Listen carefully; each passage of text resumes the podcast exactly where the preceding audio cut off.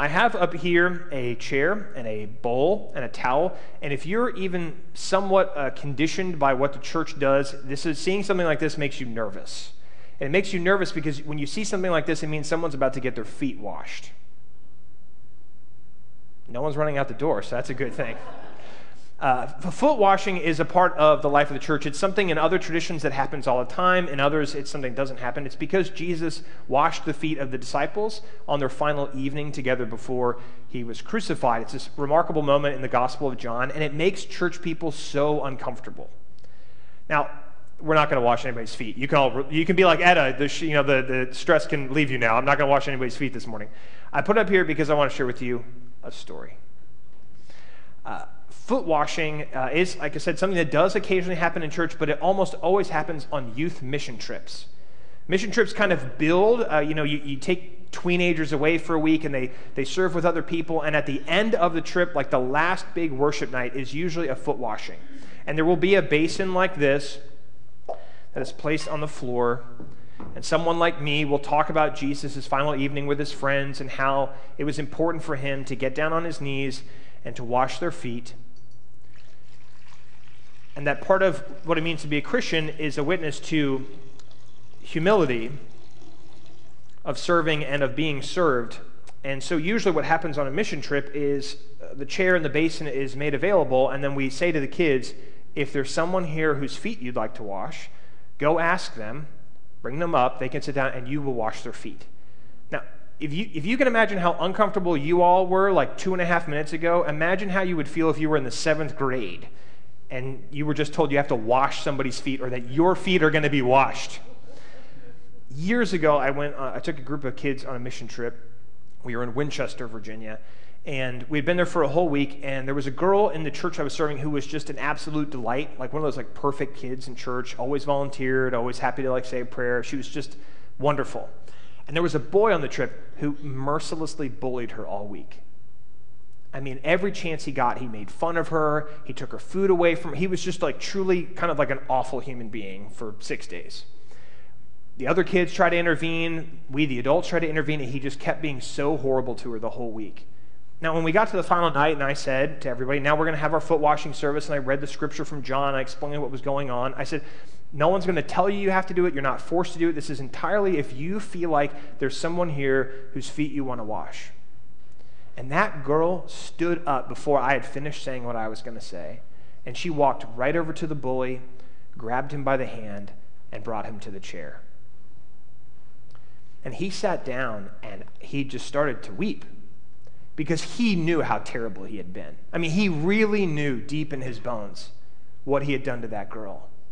And everyone in the room was silent, and we were all watching this, this holy moment take place. And so she got down on her knees and she took off his shoes and she got the water in her hands, and we could all hear him whisper, But I don't deserve it. And she responded rather loudly, That's the whole point. That's the whole point.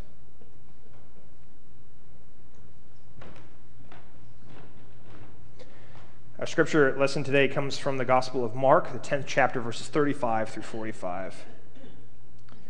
James and John, the sons of Zebedee, came forward to him and said to him, Teacher, we want you to do for us whatever we ask of you. He said to them, What is it you want me to do for you? They said to him, Grant us to sit one at your right hand and one at your left in your glory. But Jesus said to them, You do not know what you are asking. Are you able to drink the cup that I drink or be baptized with the baptism I am baptized with? They replied, We are able. Then Jesus said to them, The cup that I drink, you will drink, and with the baptism with which I'm baptized, you will be baptized. But to sit at my right hand or my left is not mine to grant, but it is for those for whom it has been prepared. Now, when the other ten heard this, they began to be angry with James and John. So Jesus called them and said to them, You know that among the Gentiles, those whom they recognize as their rulers lord it over them, and their great ones are tyrants over them, but it is not so among you. Whoever wishes to be great among you must be your servant. Whoever wishes to be first among you must be slave of all. For the Son of Man came not to be served, but to serve, and to give his life a ransom for many. Would you please pray with me? May the words of my mouth and the meditations of all of our hearts be acceptable in thy sight, O Lord, our rock and our redeemer. Amen. I'm convinced that love, the word love, is one of the most overused and therefore underwhelming words that we speak on a regular basis. What was once reserved for the intimate connection between individuals or for God is now the word that we use to describe any affection toward anything. For instance, I tried to keep track this week of just how many times I heard other people use the word love. I heard about the love of our fall weather. I heard about the love of a certain gritty Star Wars Disney Plus series. That might have been me, by the way. I even heard someone describe their love, I kid you not, of Taco Bell. Even in the church. We drop the L word all the time.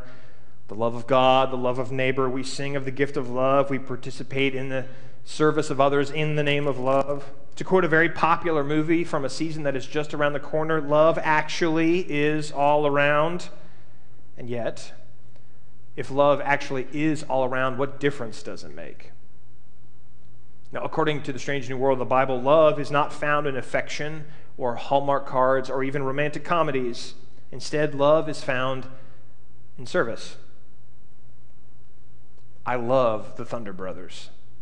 James and John, the sons of Zebedee. We call them the Thunder Brothers. Peter is often seen as our proxy in the New Testament. He's always rushing in, he says more than he knows. But the Thunder Brothers are the perfect paragons of pathetic performance. How about that for an alliteration?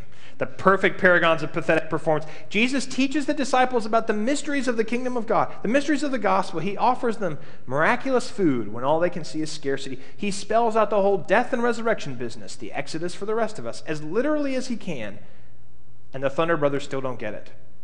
They approach Jesus and they say, We'd like to have cabinet positions in the kingdom of God. They want power when God in the flesh just told them moments before that glory comes in weakness. And for those of you keeping score at home, this is the third time Jesus has said these exact words to these exact disciples. Now, maybe, maybe we could give the Thunder Brothers the benefit of the doubt. Maybe confronted with the very bad news that you know, the Son of Man will be held, handed over to the chief priest, that he will be abandoned, he will be murdered. Maybe they just want to stay on the sunny side of things. Excuse us, Jesus, it's all nice to hear about the Son of Man stuff, but can we talk about what it's going to be like when you're finally in charge? Because we have some ideas that we'd like to share with you. My brother and I, we think we'd be good positions for upper management in the kingdom of God. What do you think, Jesus? And Jesus, ever the good rabbi, answers with a question are you able to drink the cup that I drink? Are you able to be baptized with the baptism I'm baptized with? And the Thunder Brothers say, Lord, we are able, our spirits are thine. No, he said, No, no, don't sing it. You don't need to sing the whole song, but let's be sure we're on the same page. Remember, I'm in the death and resurrection business. I'm here to turn the world upside down. So, for God's sake, literally, pay attention to what I say. If you want to be first, you have to be last. If you want to be great, you have to be the least. For I came not to be served, but to serve and to give my life as a ransom for many. Do you understand? Are you able? Are we able? It's a great question. And the answer is yes and no. We are able to follow the Lord, but we do not know where following the Lord will take us. The Thunder Brothers, they want power, they want prestige, they want glory. In short, they want what all of us want. They want the easiest way to the top in the shortest amount of time with the least amount of resistance possible. But glory, real, faithful glory, isn't what we imagine it to be. We might picture the corner office or the perfect stock portfolio or the kids going to the right colleges or going to seminary so that people will call you reverend one day. But that's not what glory is. Jesus says glory is service. And Jesus serves the sinful who seek glory by the wrong means for the wrong reasons.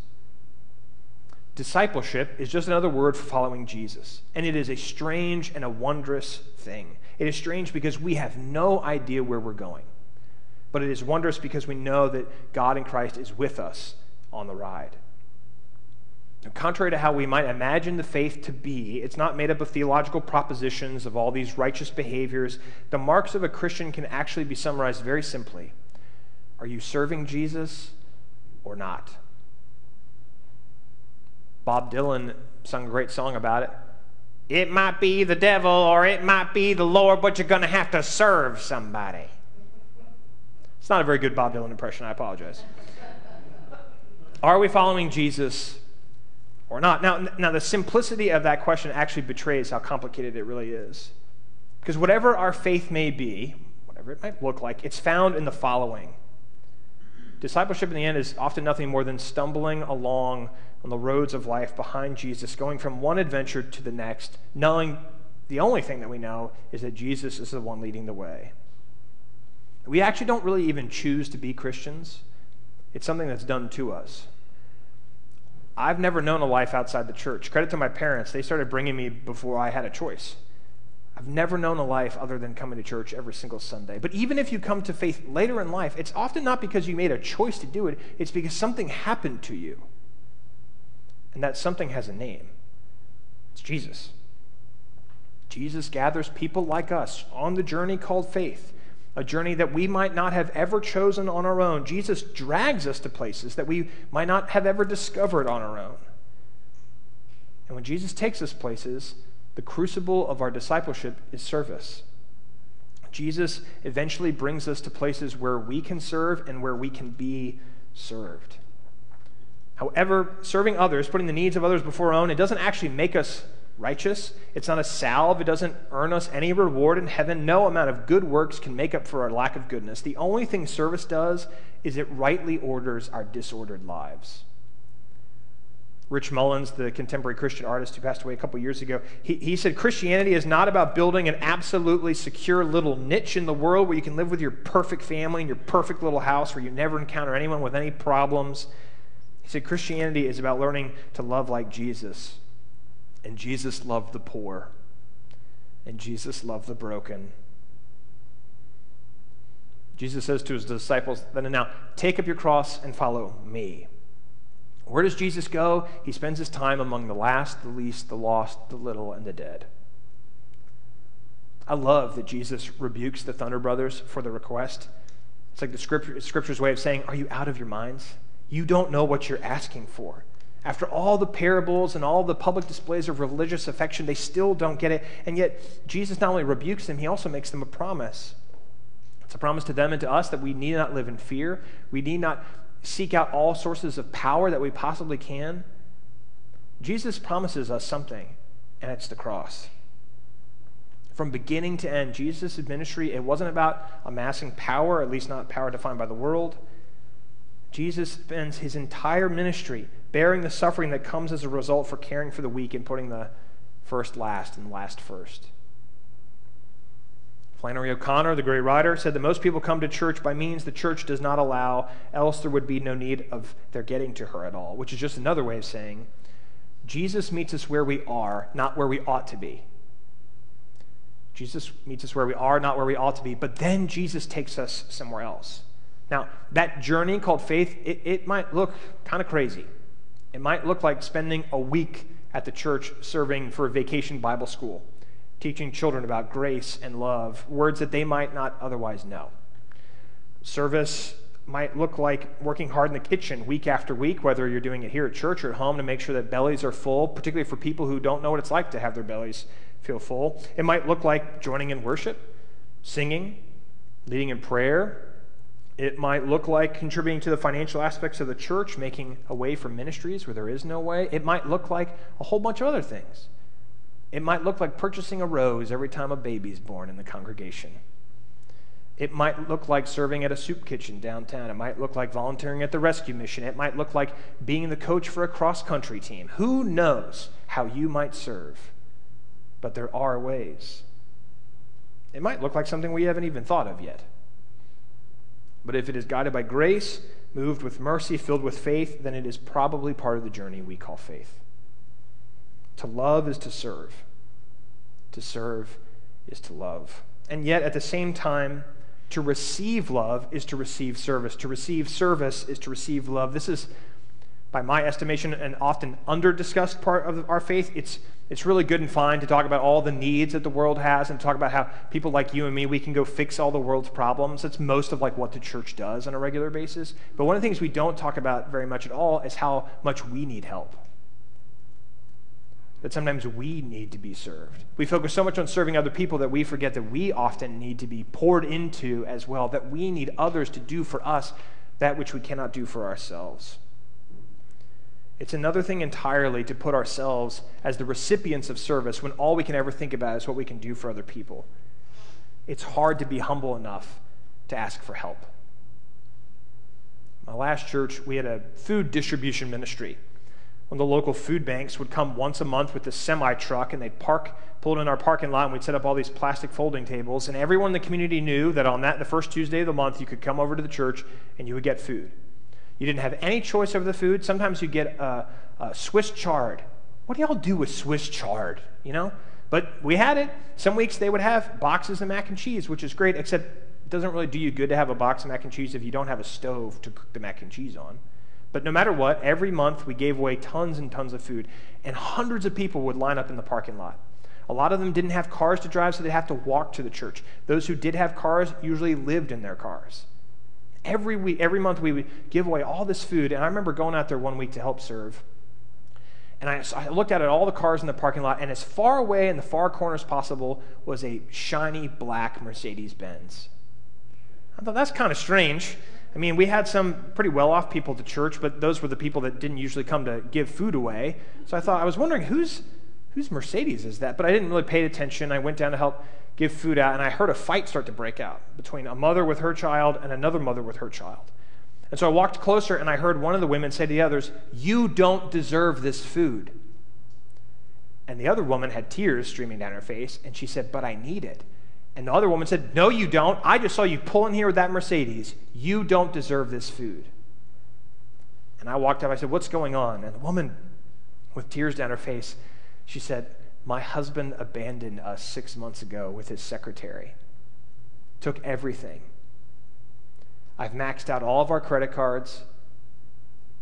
I can't do anything. This is the only way I can get around to get food. We have absolutely nothing.